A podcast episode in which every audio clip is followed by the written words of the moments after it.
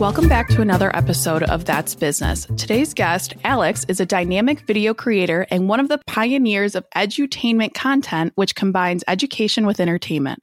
As the founder of Impaxs Marketing, a video content training company, he's helped hundreds of companies build their online brands and attract their dream clients through engaging video content. Alex is also a proud father of two daughters and calls the Chicago suburbs his home.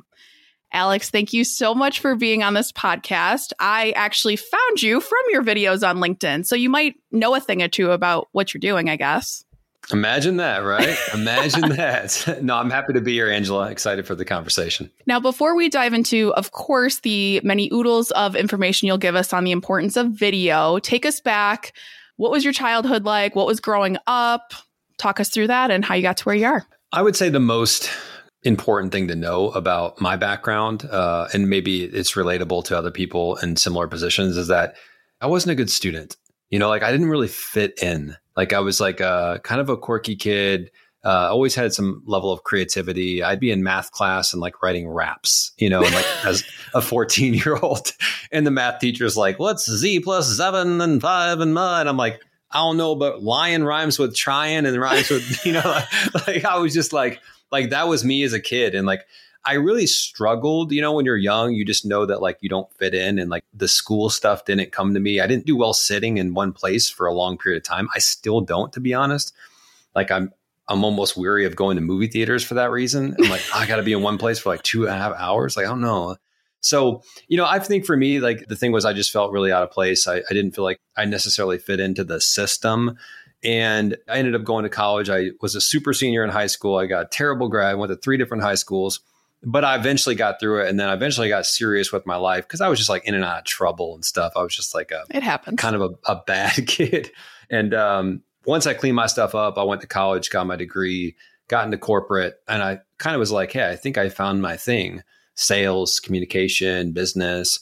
And then I still felt a little like this is not quite me. And there's something more. I'm supposed to be doing something more on this earth. You know, there's more I have to give, and there's more talent and creativity for me to unleash. And that kind of led me to jumping on board and starting my own business and giving that a try as a side hustle until I eventually built it out to a full time business.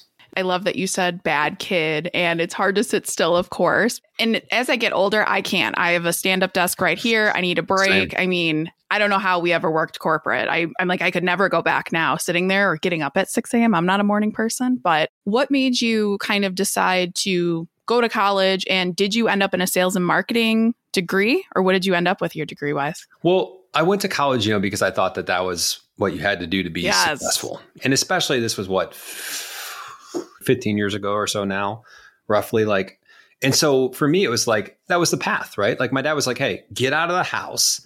You're either going to go to college or you're going to get a full time job and you're going to provide for yourself. And looking back on that, I'm glad that I got that advice and that push because it was good for me. Like I needed to like grow up at 18, 19 and have that realization. So, you know, I thought uh, either I'm going to go full time into some other job, which at the time, like there just didn't seem like a lot available without a college degree that I could pursue that would be you know, a long career, good money, work my way up. And I kind of had a feeling that communication and business was going to be something I was going to do. So I figured I got to go to college. I got to get a four year degree. And so I went to Eastern Illinois. I went to community college first because I was so bad in high school.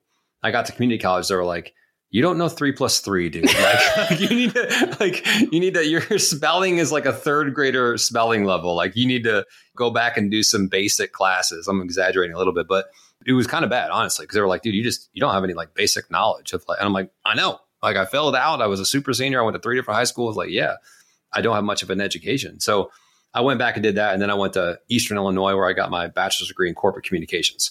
And similar to a lot of people's stories. I feel like I got into my real life experience and I learned more there in six months than I did in four years at the university going for what I went for. So that was the process. well, and it's so interesting. I am also a fellow non school person and I hated math. Math science does not make sense to me, but my ADHD, you tell me to write an essay night before I got you. The procrastination hits in and it's great. But uh-huh we are definitely close in age because that is our generation of, oh, you need to go to school, you need to do this. And it's the checkbox, but yeah. it's like, why?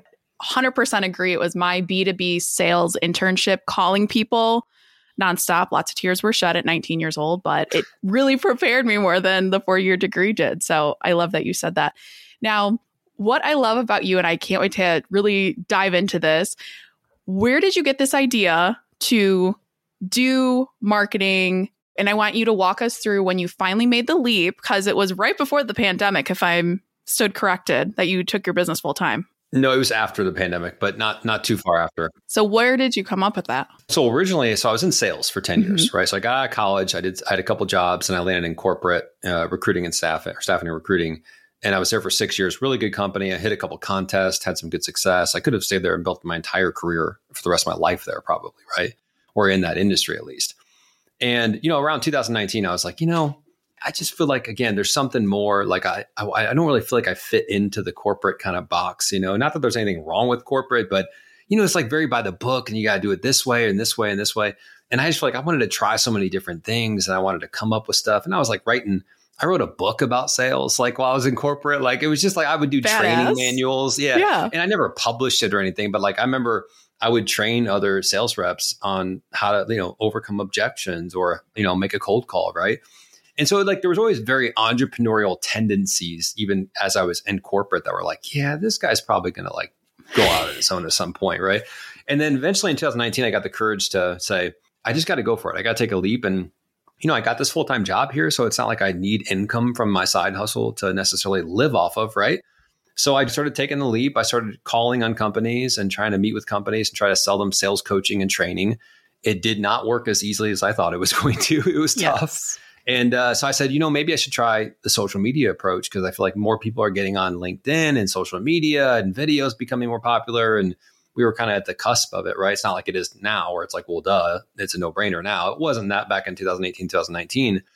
So I started putting out content on uh, LinkedIn. I was kind of LinkedIn and Instagram, and I had to choose one just from a time standpoint. So I chose LinkedIn, thank God and um and uh because i like linkedin went like this and instagram just kind of you know yep. but mm-hmm. anyways so i chose linkedin i started putting out content and what was really interesting because i was such a sales hunter i would cold call i would knock on doors i would meet with prospects try to get them to meet with me and then i started posting content about sales and leadership and social selling and linkedin even and i started to notice customers were coming to me and that was like the light bulb moment of like ding wait a second maybe i don't have to be the hunter for the next 20 years. Maybe I could be the hunted. And that really changed my mind about video content and content in general was that you can kind of create this demand for your products and services. Uh, not that you'll never have to do outreach, you may still do some outreach, that's fine. But the fact that you could generate business from just talking about things that you're passionate about and things that could provide value to other people and then have customers come to you, it was really intriguing to me. And you did a post, I believe I had seen before, where you said, My first video I ever did got no engagement. and I think yeah. a lot of people, and especially now, like you said, videos just blown up. It's everywhere we see. I don't want to say what was the timeline or what made you keep going because a lot of people would have said, Screw this, I'm out. Like, this is too difficult. So, what made you kind of, okay, let's try, let's keep doing this?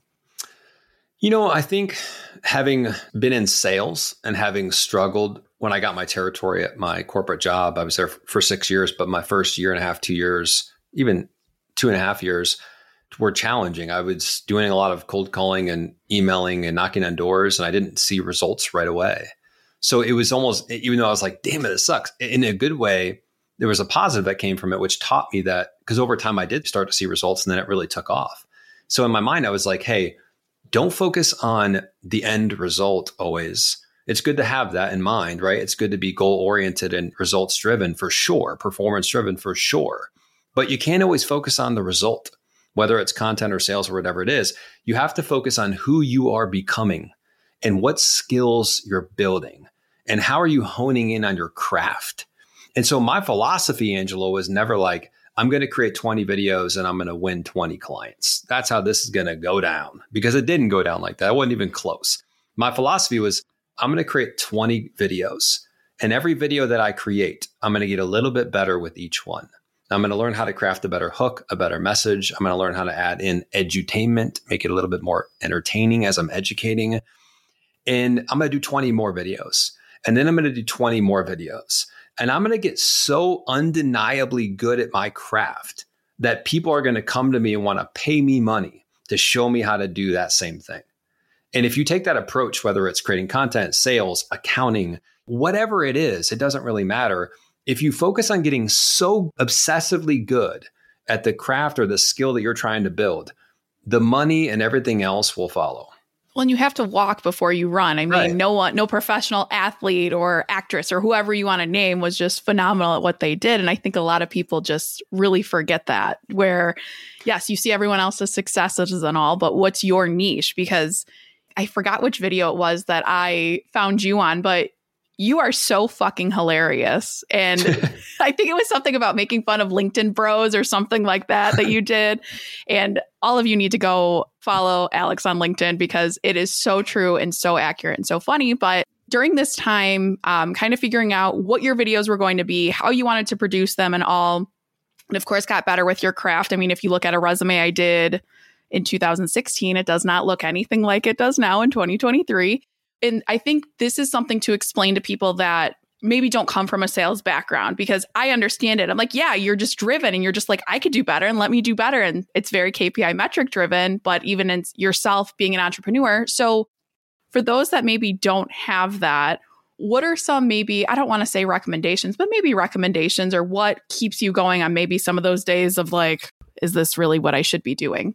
Well, for me, I think it comes down to your purpose and vision, right? So it's like you have to have a strong desire and kind of they call it the why or whatever you want to call it. But I think if you're, you know, a lot of people get into stuff because it's like, oh, I can make a quick buck with this, or I heard you can make money in this, I'll try this. Or they're in it for the wrong reasons, like they just want to get rich quick, or they want the, you know, a lot of people nowadays want to be an entrepreneur, but they want to look the part. They don't want to act the part right? They want to post the Instagram shots or the videos of them doing cool stuff, making it look like they're building something. But you know, it's eight at nine o'clock at night, and you need to put a couple more hours of work in, and they don't want to do that. They want to be at the party looking cool, looking the part. Right. So it's like for me, you, it's got to align with what you want to do. And you've got to have a strong vision and purpose behind it. Otherwise, yeah, it's going to get tough and you're probably going to quit if you're in it for surface level reasons. So for me, it was like, again, I focused on, I had a good purpose on what I wanted to build from this and where I wanted to go. I understood that. And I understood what I wanted to build for my family and for everyone that I was going to be around and the impact that I want to make on others. And then it was like, just like anything else, whether it's sales or learning how to swim or ride a bike or play basketball or, you know, do chess, play pool, whatever it is, there's a learning curve. And like, you can't expect to go into it being amazing at it. You have to expect to go into it like, I'm going to get punched in the face and I'm going to get knocked down and I'm going to suck. Yeah. And I'm going to suck. And the only way to get better is to get back out there and not only keep practicing and keep putting in the reps, but trying to get better with every single repetition. And that's just always been my mindset. So eh, whether I evaluate now, I'm going to do something new. I evaluate why am I doing it? Am I in it for the right reasons? Am I really driven because that's what I want to do? It's going to help create a better lifestyle for me or better relationships for me, more fulfillment for me. If yeah, cool. And then I go into it the same mindset. All right, here we go. It's going to be a challenge and you got to stick with it and of course working full time because like you said you could have stayed had a beautiful i don't want to say easy career but you could have totally kept kicking ass where you were before. But i want to talk through because this is something i get asked a lot where people have this idea to maybe start their own business but it's exhausting. And you are a great proponent of this. I mean having two daughters and working a full-time job and then building this up to eventually take this full-time. But during that build I, I like to call it the building phase what kept you going? And I know you said like your life's purpose and all, but how many hours a day were you putting in, or let's say weekly? Of course, we're all human, but how much extra work you had to do to make this what it is today? I mean, I'll put it to you like this. I went, you know, well, first of all, let me say this like, whenever you dive into things like this, you're going to really start to understand if this is for you or if it's not for you. So if anyone's listening right now, like, I think I want to do it, I'm just not sure if I'd be good. I'm not sure if I want to make it. Like, just try it right? Like give it a shot. And I think you'll realize some things about you and your personality and what's important to you and your values and that kind of stuff because you may dive into something and realize, man, I just, this really is not for me. Like I can just, this is not going to make me happy. I'm not going to enjoy this. I thought it was one thing, it was a completely different thing. For me personally, and I think that there is a little bit of a trend with this that I see in entrepreneurs specifically, is that you have a little bit of that obsessiveness to you you have a little bit of that extreme to you where I think some people are like, you know, they get to their job and then they kind of compartmentalize or they, you know, they're able to like just stop and move on to something else. Where I think most entrepreneurs that I've ran into have a little bit of that, or maybe a lot of that obsessive gene where it's just like they're just in go mode all the time.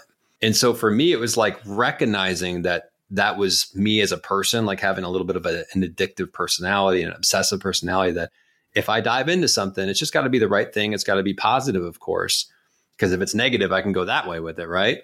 But I wanted to make sure that if I dive into something, like I'm all into it. And so for me, it was like, and I forgot where I was going with this before this, but it was a no brainer for me because once I got into it, I was like, this fits the lifestyle that I live anyways. Even when I was in corporate, I was getting to the office super early. I was working long nights. I was willing to make the sacrifices. I was obsessed with learning.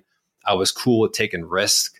I didn't care about failing, like to a certain extent, right? Like I would put myself out there and not be afraid to get knocked down. So for me, it aligned with me as a person. And I think that's what you have to uncover first. I think there was a second part of this question, but that's the first. I think that's really important to understand that first. That be honest with yourself. Right. When you go through this process, whatever you're doing, new career, entrepreneurship, whatever it is, reflect. And if it's really not for you and you're discovering that, then you know, it may be time to, to look a different direction. Right. It's interesting too because I always said, oh, I didn't want to be an ex career to work I didn't want to work nights, weekends, holidays. So instead, we own our own business then and work nights, weekends, holidays as needed, of course. Yeah. And I think it's so different, of course, being on the other side because my biggest fear was, oh, if I get fired or what if this doesn't work? Well, we've had plenty of ideas that didn't work out, or I did get fired, which is what pushed me to start this. So I think it's when, what's the term? I'm forgetting it, but it's like you kind of operate not out of scarcity anymore because that it was like being your own worst enemy. It's like, okay, but like risk adverse. Yeah. Risk adverse. Exactly. Well, that was the second part, right? Where it was like, how much were you working and yes. what were you sacrificing? And I mean, I went six months in a row where I had one day off, a full day off. Right. And I'm talking like, if I'm with my kids, I'm with of my course. kids. Right. But I'm doing my thing, right? But then when they go to bed, I'm back to work, mm-hmm. right? There was never a day, or I'm in the morning with coffee while they're like getting ready and stuff. Like every day I was doing something in my side business because basically I had my full time job, and then I would clock out at five o'clock or whatever it might be. And I would get to work as soon as I possibly could and work as long as I could into the night. And I'd work every single weekend. So again, it goes back to like, but that worked for me. And I'm still like that. Like, even though the business is in a good spot now, I still love what I do. And if I wake up on a Saturday, like I want to drink some coffee and do a little bit of work. And then I'll start my day. I'll go out for a walk. I'll do my thing, right? I'll have some fun and I'll just work all day every day. right. But to me, it's like it is a big part of who I am, like my work ethic and my dreams and what I want to accomplish. So, yeah, it, again, it just all comes down to being honest with yourself. Don't think that you, after hearing that, you're like, I got to go six months in a row with only taking one day off. It's not about that. Like that was just that was my thing, and I also wanted to expedite the results. I wanted to, you know, take the time that it was going to take. Maybe it would have took me a year and a half, two years to leave my full time job. It took me six months from customer That's one awesome. to leaving my full time job it took me six months, but because I was willing to, you know, invest so much time, energy, and effort into it in a short period of time. Right. Something interesting that you said of it's not all day every day. I worked six months straight with only one day off. It's little things. I mean, I get less anxiety if I check my email Sunday night. So I know what's coming in on Monday. Or if I can answer something quick in the morning with my coffee, I'm very much the same way. So even if it's just two hours a day, I'm a huge Malcolm Gladwell fan, the book Outliers of the 10,000 hour rule. So it's like, okay, those hours do add up in that time if it's just like an hour here or quick idea session here. I love my handy dandy notebook that I carry with me everywhere with ideas, or I slack myself my own ideas. But little things like that just really add up over time. And I think any entrepreneur just kind of feels that when you are passionate about what you do. Now, talking more specifically on video, what are some of the biggest mistakes you're seeing either your clients doing or people doing as a whole when it comes to video or their mindset behind video? The biggest mistake that people make with video content is probably the number one thing is they just don't get started right? So like they don't they don't you know they're in their own head. They're thinking oh my gosh i'm going to look stupid. I'm going to sound stupid. What if i put it out there and it fails and no one likes it? And you know all that stuff's going to happen you're going to put it out there and it's not going to go viral right away i hate to burst the bubble but let's say someone starts putting out video content I mean, I'd say there's two core things. There's one, like a lot of companies don't fully take into consideration or don't know their customer enough and don't obsessively think about their customer or audience that they want to impact. Right. So when I'm creating content, it's funny. I jump in these meetings when I first start working with a company. And, and typically I'm working with companies that are doing five to 50 million. Typically that's like the sweet spot. So they're, they're more established. They've got a team and that kind of stuff. And You know, it's interesting because a lot of them want to go towards, all right, well, how do I get something from the audience or how do we tie it back to this or how can I talk about my products and services? And I have to like quickly shift them and go, hey guys, no, no, no, this is not about you. Like your content is not about your products and services. It's about the impact that you want to make on your audience and your customers. And yes, we're going to be strategic with it. Yes, we're going to bring to their attention and awareness a problem that you solve for. Yes, we're going to help them solve that problem through education and edutainment and storytelling. All that's going to happen and it's going to tie back into your business and you're going to win clients and you're going to build brand. But it doesn't start by thinking about me, me, me, me, me. It starts by thinking about them. And that's one thing I've always done. That's why I moved into edutainment. I was like, how can I better serve my customers? Well, if I could get them to smile and laugh as I'm educating them, pff, home run. That's a no brainer, right? If I could create better content in more depth, or if I could create better short form or long form, or if I could start a YouTube channel or a podcast, man, that would really serve my audience better. I never think about my own business or getting leads when I'm creating content. I only think about, hmm, how can I penetrate through the minds of the person watching this video? How can I get them to go, whoa, I needed to hear that today. That just shifted my perspective on how I think about video content or LinkedIn, or get them to say, man, no one's ever taught me that before. No one's ever explained it that way to me before. I've never heard it that way. I'm going to go try that. Right. That's all I think about. And once you get past that from a high level standpoint, like your mindset around it, then it's the technical stuff. Then it's like maybe they got a good message and they are thinking about their audience.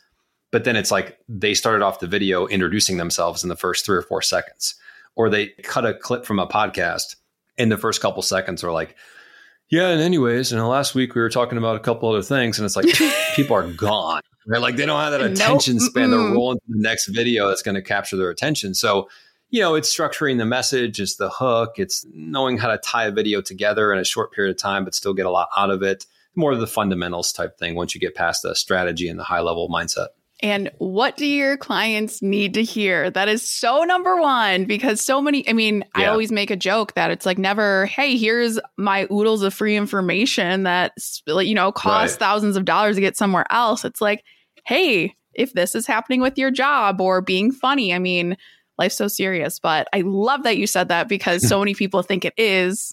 Oh, well, about me and my company. I'm like, I don't care what you sell. I want to like you. Yeah. And it's your own. I mean, I always say consumer behavior, like, why do you scroll past someone or why do you follow someone? It's the same concept there. So roles reverse. What's really interesting, Angela, is when you're consuming content, you look at it from a consumer mindset and all of the things that we talk about make sense, which is like you want to see a, something grab your attention. You want a good message. You want something that is meaningful to you that maybe is edutaining or entertaining or educating.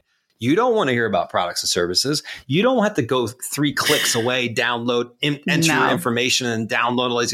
You don't want to do all of that as a consumer, but then as a producer of content, as a content creator, all of a sudden people think that, that that just it just works the complete opposite way. Like, oh, now all of a sudden they want to do all that stuff, even though you as a consumer don't want to do that stuff. So it's like I go back to like just imagine what you would want what would you want if you're watching an awesome show? Do you want to see a commercial every 30 seconds? Hell no, you don't, right? You want that show to start really like interesting and you want it to get better and better. And you want to see another episode and you want the same thing and you want very minimal promotional stuff. If it's in there, you, they sneak it in there. You don't even know it's in there. So it's interesting how we look at it from a consumer standpoint as one way. And then when we go to start creating content, it's like we throw all that out the window for some reason. It's funny. Why do we do that? I don't know why. It's just because when we do something, we oftentimes think of like, what are we going to get out of it? That's true. It's hard for people to imagine you just giving a ton of stuff all the time.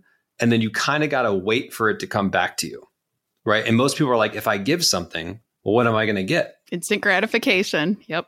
It's not an exchange, though. It's not a transaction. You're building a relationship with your audience.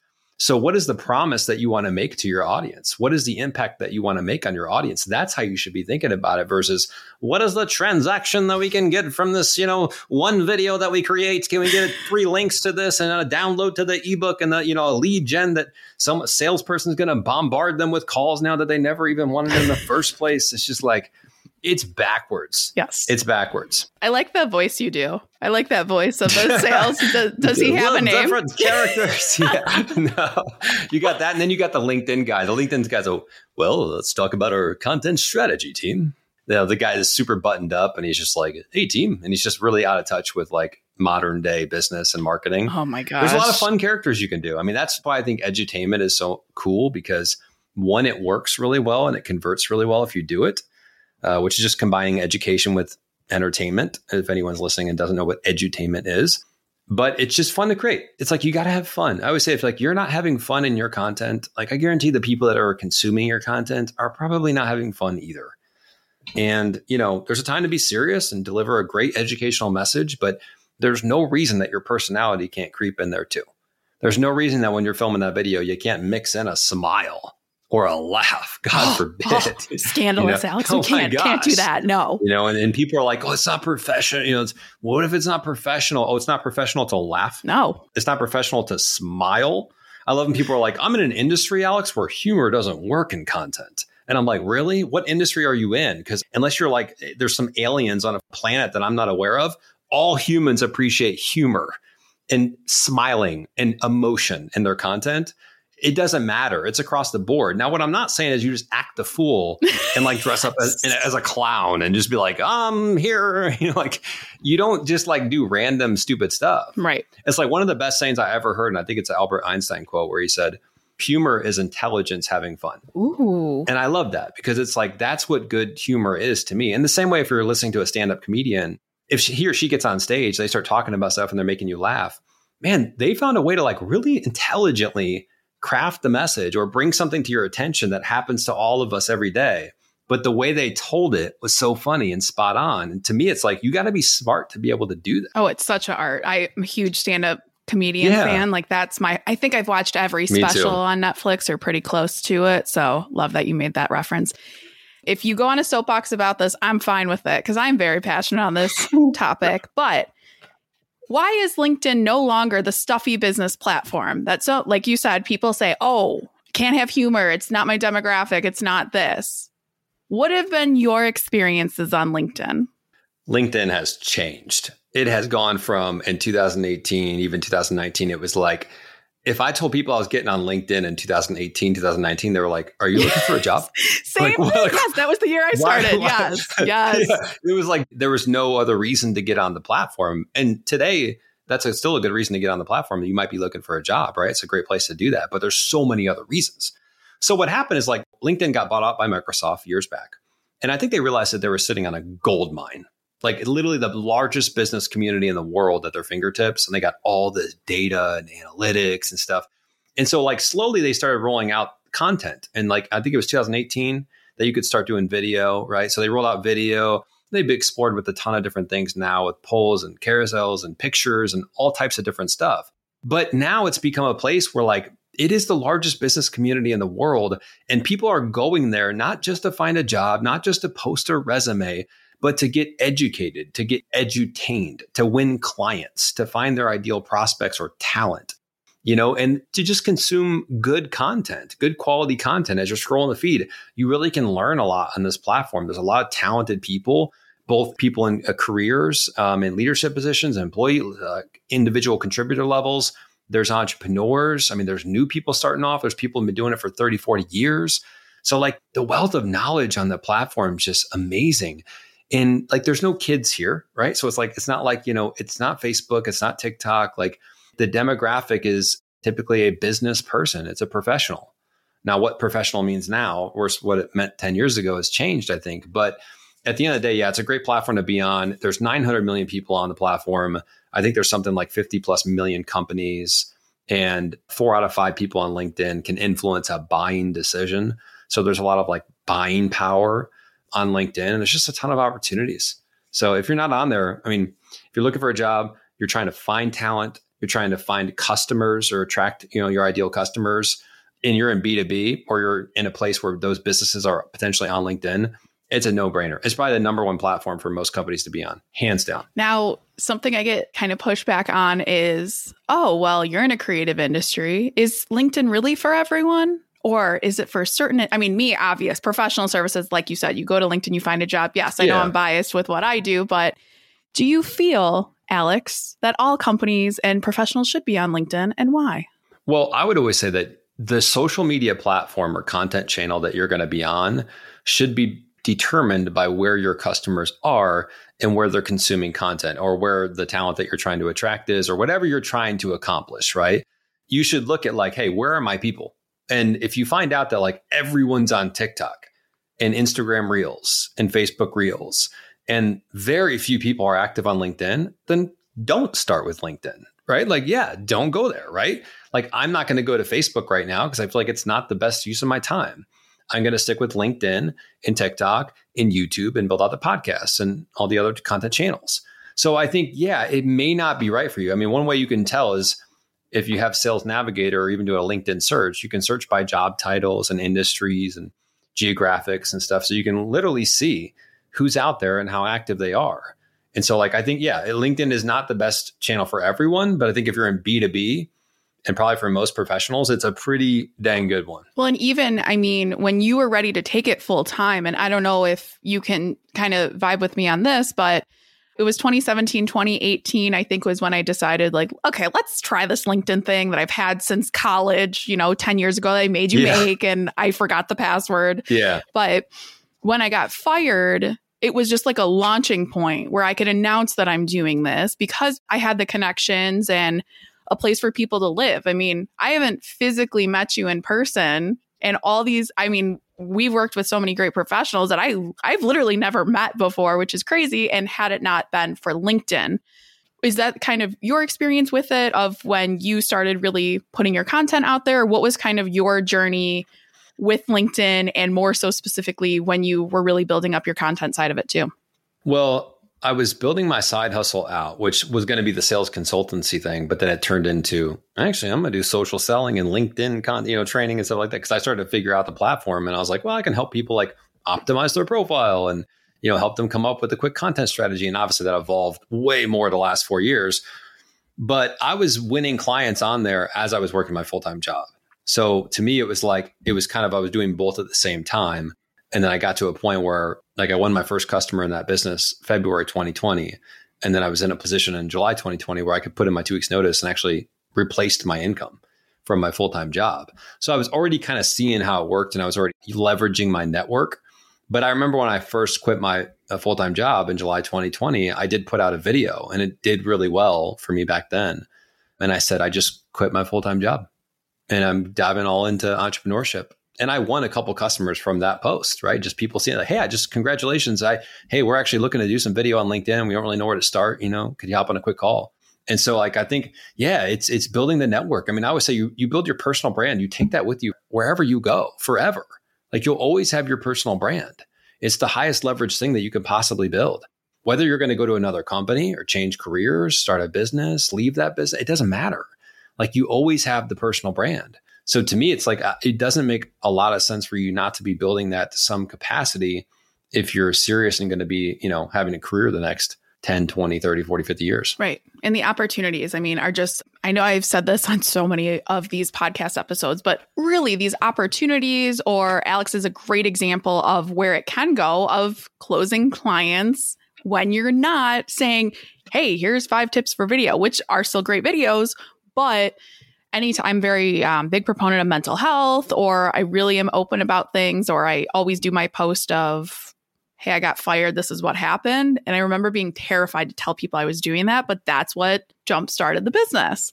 And it's those things where, you know, social media gets a bad rap of like, oh, it's bad for your mental health and all, which it can be, but if you're following awesome people, you're getting a laugh, like you are freaking hilarious. I mean, it's just those people. I mean, you don't like everyone, not everyone's going to like you, but you're going to find your clients. You're going to find, I guess we'll say, find your tribe, but all those people that will refer you business or get you to where you need to be. And especially for the large scale clients you're working with, I mean, that's huge. And LinkedIn is a big option for that. And this is a great example where you have been on my list to reach out to. And then I was like, oh, I really want someone video wise. And you are always in my news feed, even when I have, I mean, I'm not nearly as close as you, but I think we have 14 or 15,000 connections and always, but top of mind, anyone for video. Okay, Alex. Okay, resumes or whatever, Angela, you know, whatever that looks like. But you're never going to be ready. I mean, I'll get off the soapbox about this, but I don't think anyone had a pandemic on their bingo card and everything. So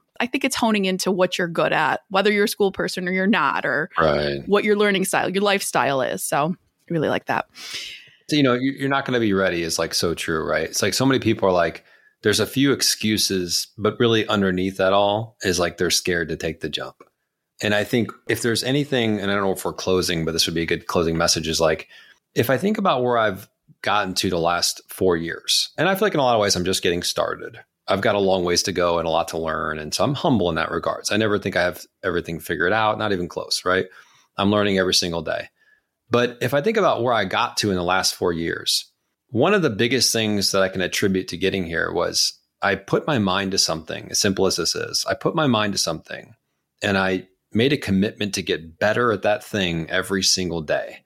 And I just told myself, don't give up. You either make this work or you die.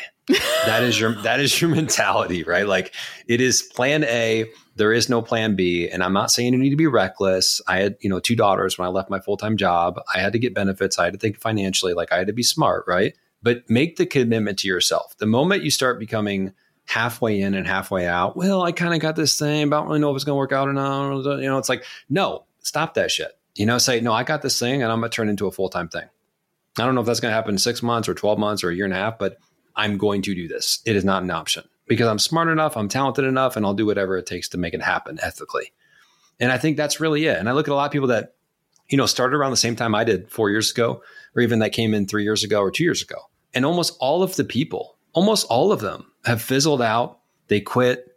They didn't see results fast enough. It was took longer than they thought.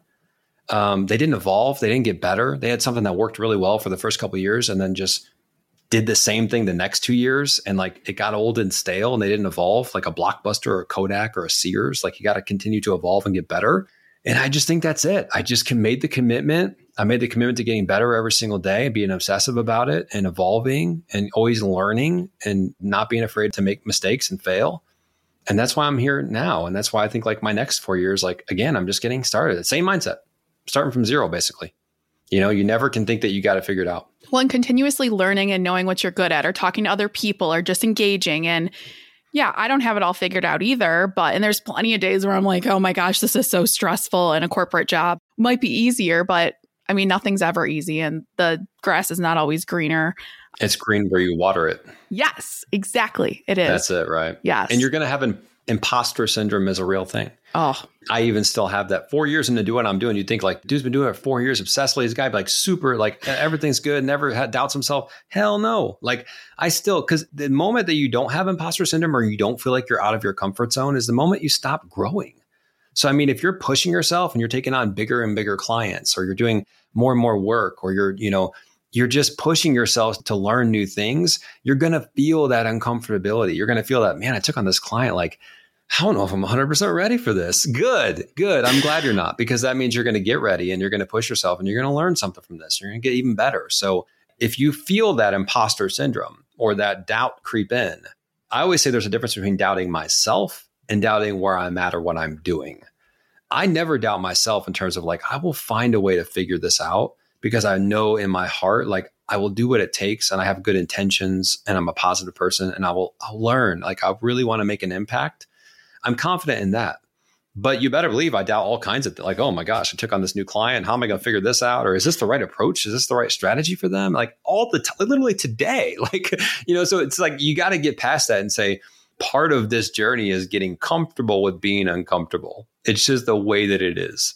It is, but you still can look back because so we started around the same time because it was actually four year anniversary two days ago that I got fired. Oh, so we're nice. along the same timeline, but yeah. it's reflecting of how far you've come or what I don't know, maybe I'm being cheesy with this, but how far you've come and what you've achieved. And yeah. I love that. I literally said that in my LinkedIn post, and I'm just getting started. So we're vibing well here, Alex. But that's it. How far you've come five years ago when you were in your corporate, when we were both in our corporate jobs, or figuring it out. I mean, I remember doing my first LinkedIn one on one, and I was like, do I know enough about this to be teaching someone like a whole other platform? And now I can do it without LinkedIn in front of me because I know it so well. So right. it's appreciating the growth, it's understanding where you've been, where you're going, and all the people that support you. And LinkedIn is such a great community. And um, it's been super fun watching you blow up and quit your full time job and just, lack a better term, just kicking ass and continuing to do so. I appreciate it. Yeah. I mean, you got to look back and you got to appreciate to your point, how far you've come and the person that you've become and how you've transformed and the things that you've accomplished. Cause it's real hard sometimes because you're like constantly, when you are constantly pushing yourself, you're always like, all right, I got to keep going. I got to keep going. But sometimes you got to look back and go, man, everything that I wanted to have happen, like my dreams and the things I was set out to accomplish, I fucking did it. Did like, it. hell yes. yeah. Like, let me pat myself on the damn back, you know?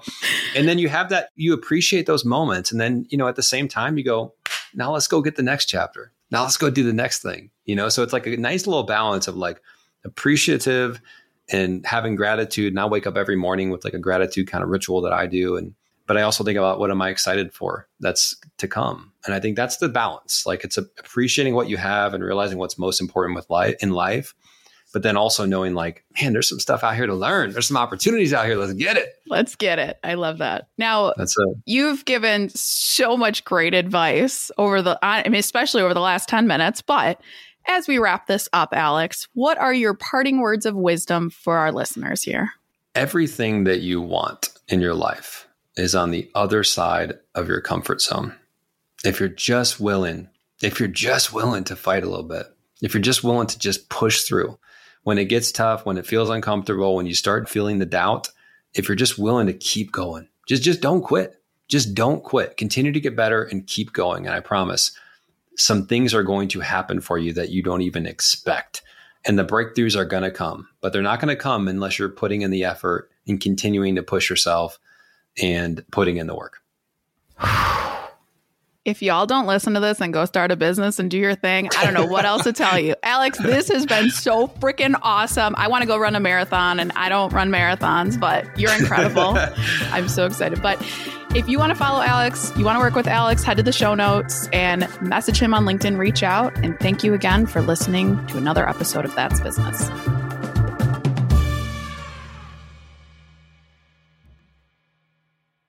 If you're looking for a career change and you're not sure where to start, the Resume Rescue can help. Sure, there's no such thing as the perfect fit for everyone, but here at the Resume Rescue, we're on a mission to find the perfect solution for you.